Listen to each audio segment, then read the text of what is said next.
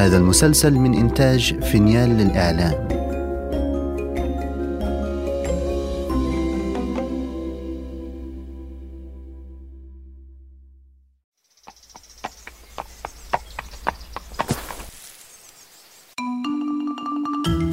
أنا سأحدثكم عن قصص جحا.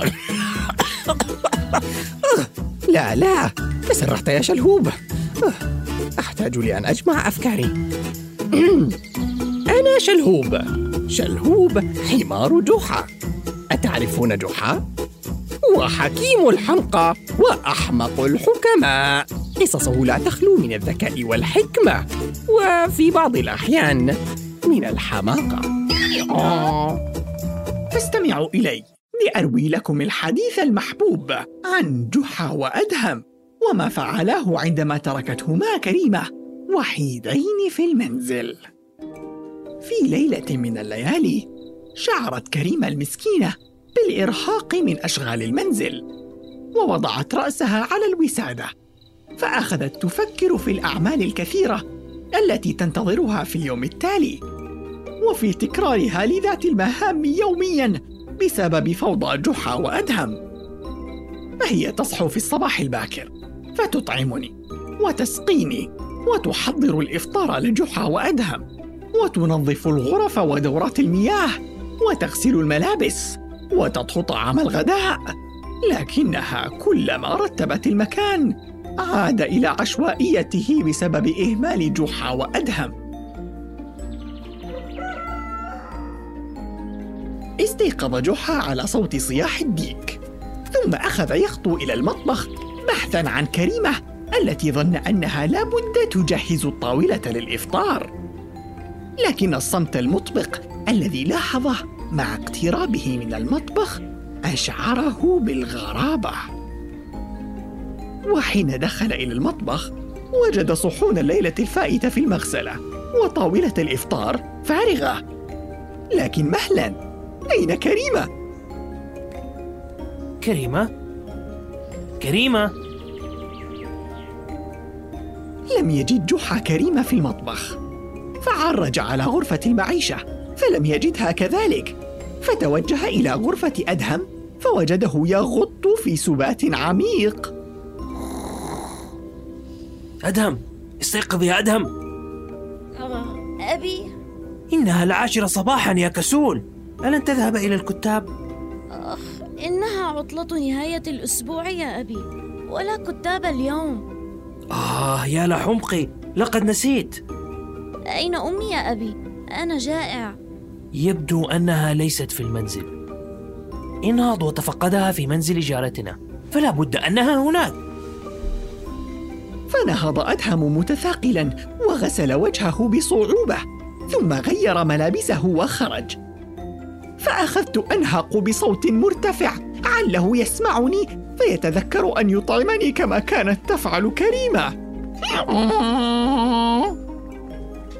لكن عبثا كان النعاس غالبا على أدهم فلم يسمعني.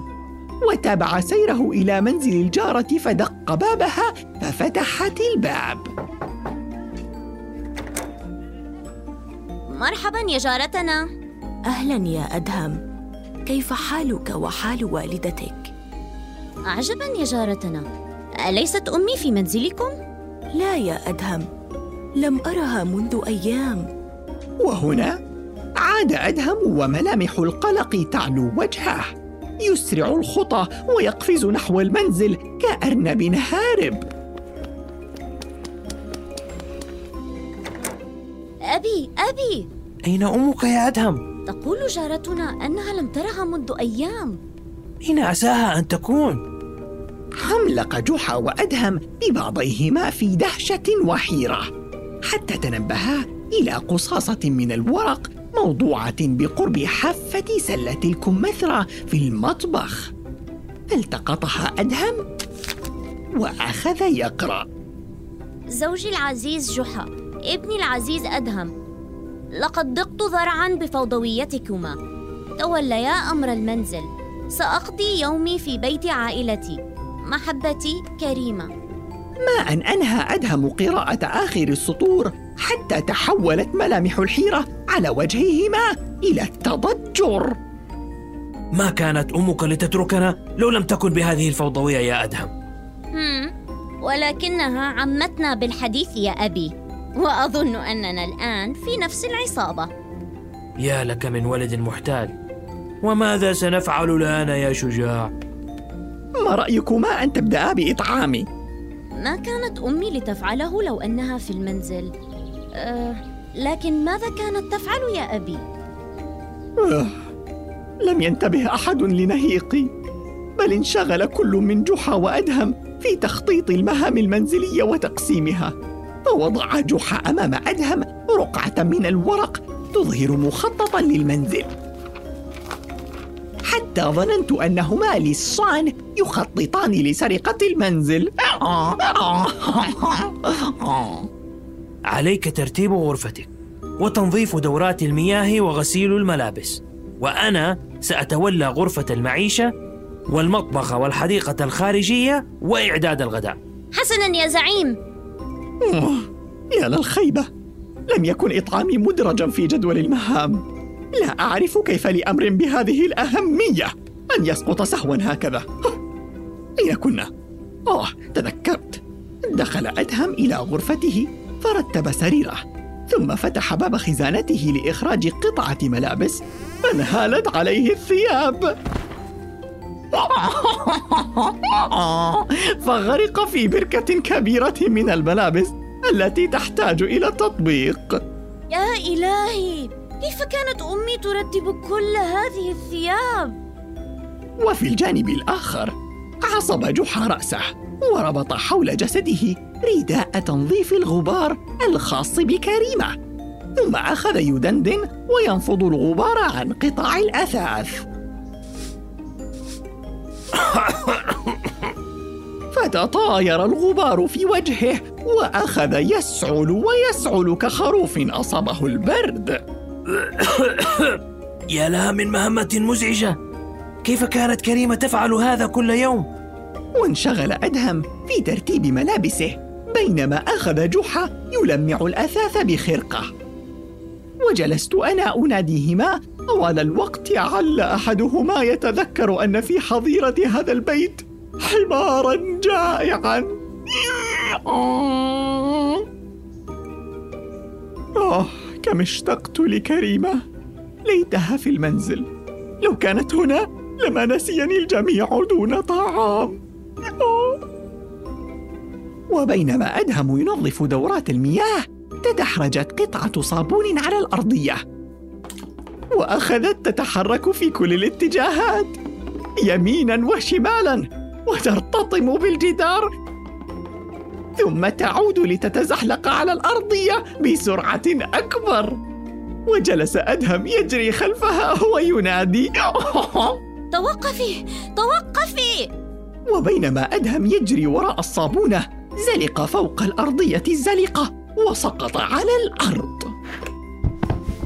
آه سمع جحا صوت صرخة أدهم فلحق به إلى دورة المياه. ما الذي حدث يا أدهم؟ آه كنت أجري وراء الصابونة محاولا الإمساك بها لكنها كانت تهرب من بين يدي كفار صغير. رباه تركتك تنظف الحمام لتطارد صابونة؟ لا أعرف من أين ورثت كل هذا التسويف. أنا أعرف يا جحا وأعرف أيضا من أورثه ضعف السمع. لقد بح صوتي وأنا أنهق أملا في أن تسمعاني. وما من فائدة. آه. ها أين وصلنا؟ إلى جحا. نعم. بعدها خرج جحا إلى الحديقة ليقتلع الحشائش الضارة ويشذب الزرع ويسقيه.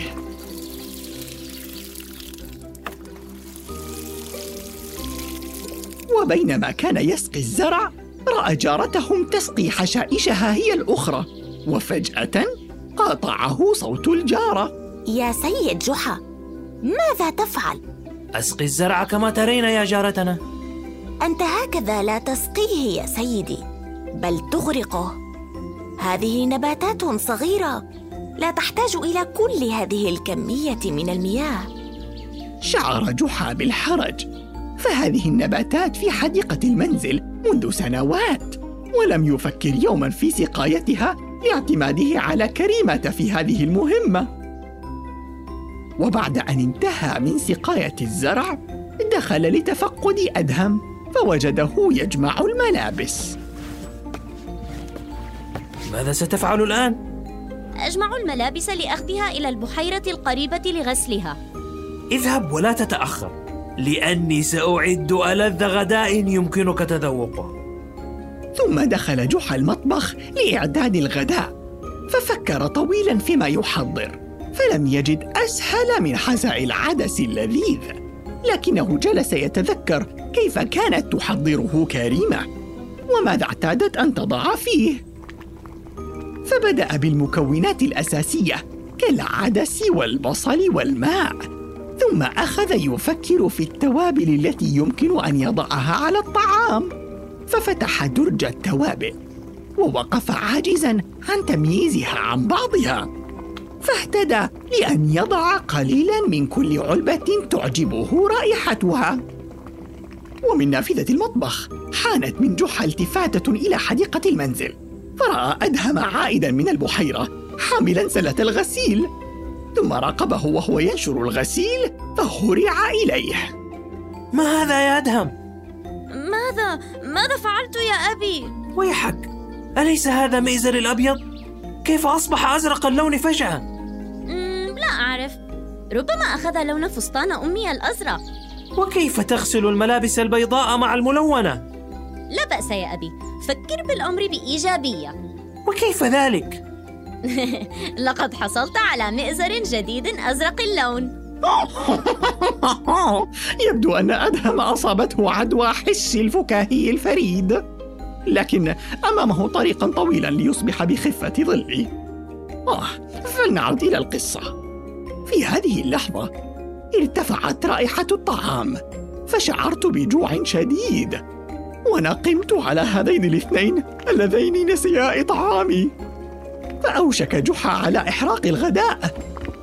لولا تنبهه للرائحة وجريه نحو المطبخ لإطفاء النار في آخر لحظة. وحين جلس الاثنان حول المائدة أخذا يأكلان دون أن يفكرا فيا طبعا. بخ يا إلهي ما هذا الحساء الغريب يا أبي؟ طعمه يشبه الدواء. قرر جحا أن يتذوق بنفسه اختراعه العجيب. معك حق يا أدهم. يبدو أننا لا نصلح لفعل شيء دون والدتك. لكننا حاولنا على الأقل. أترانا نسينا شيئا يا أبي؟ وفي تلك اللحظة التي طال انتظاري لها نظر كل من جحا وأدهم إلى بعضيهما وصاحا. آه شلهوب حمدا لله أنهما تذكراني. أوه لقد كدت أفقد الأمل. أوه. ثم خرج كل من أدهم وجحا لإطعامي وأكلت كمن لم يأكل منذ عشرة أعوام.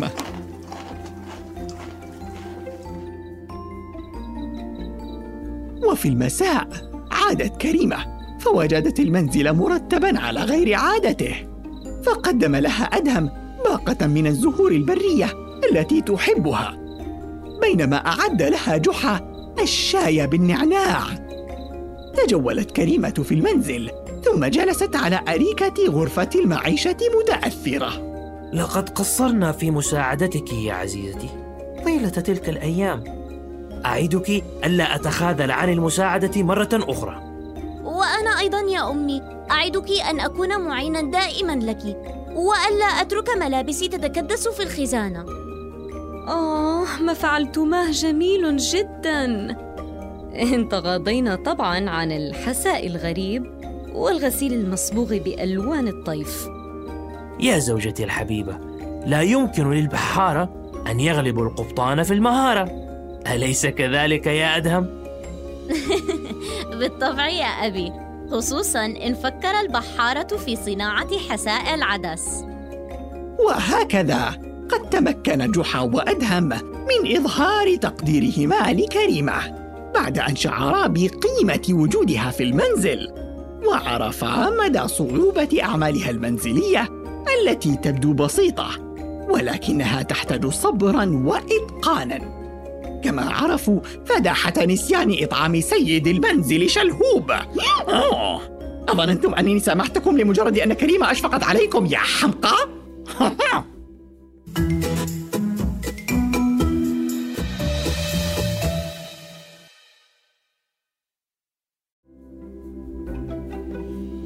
إذا استمتعتم بهذه الحلقة لا تنسوا الاشتراك لبث المسلسل ومتابعتنا على جميع منصات السوشيال ميديا التفاصيل في وصف الحلقة.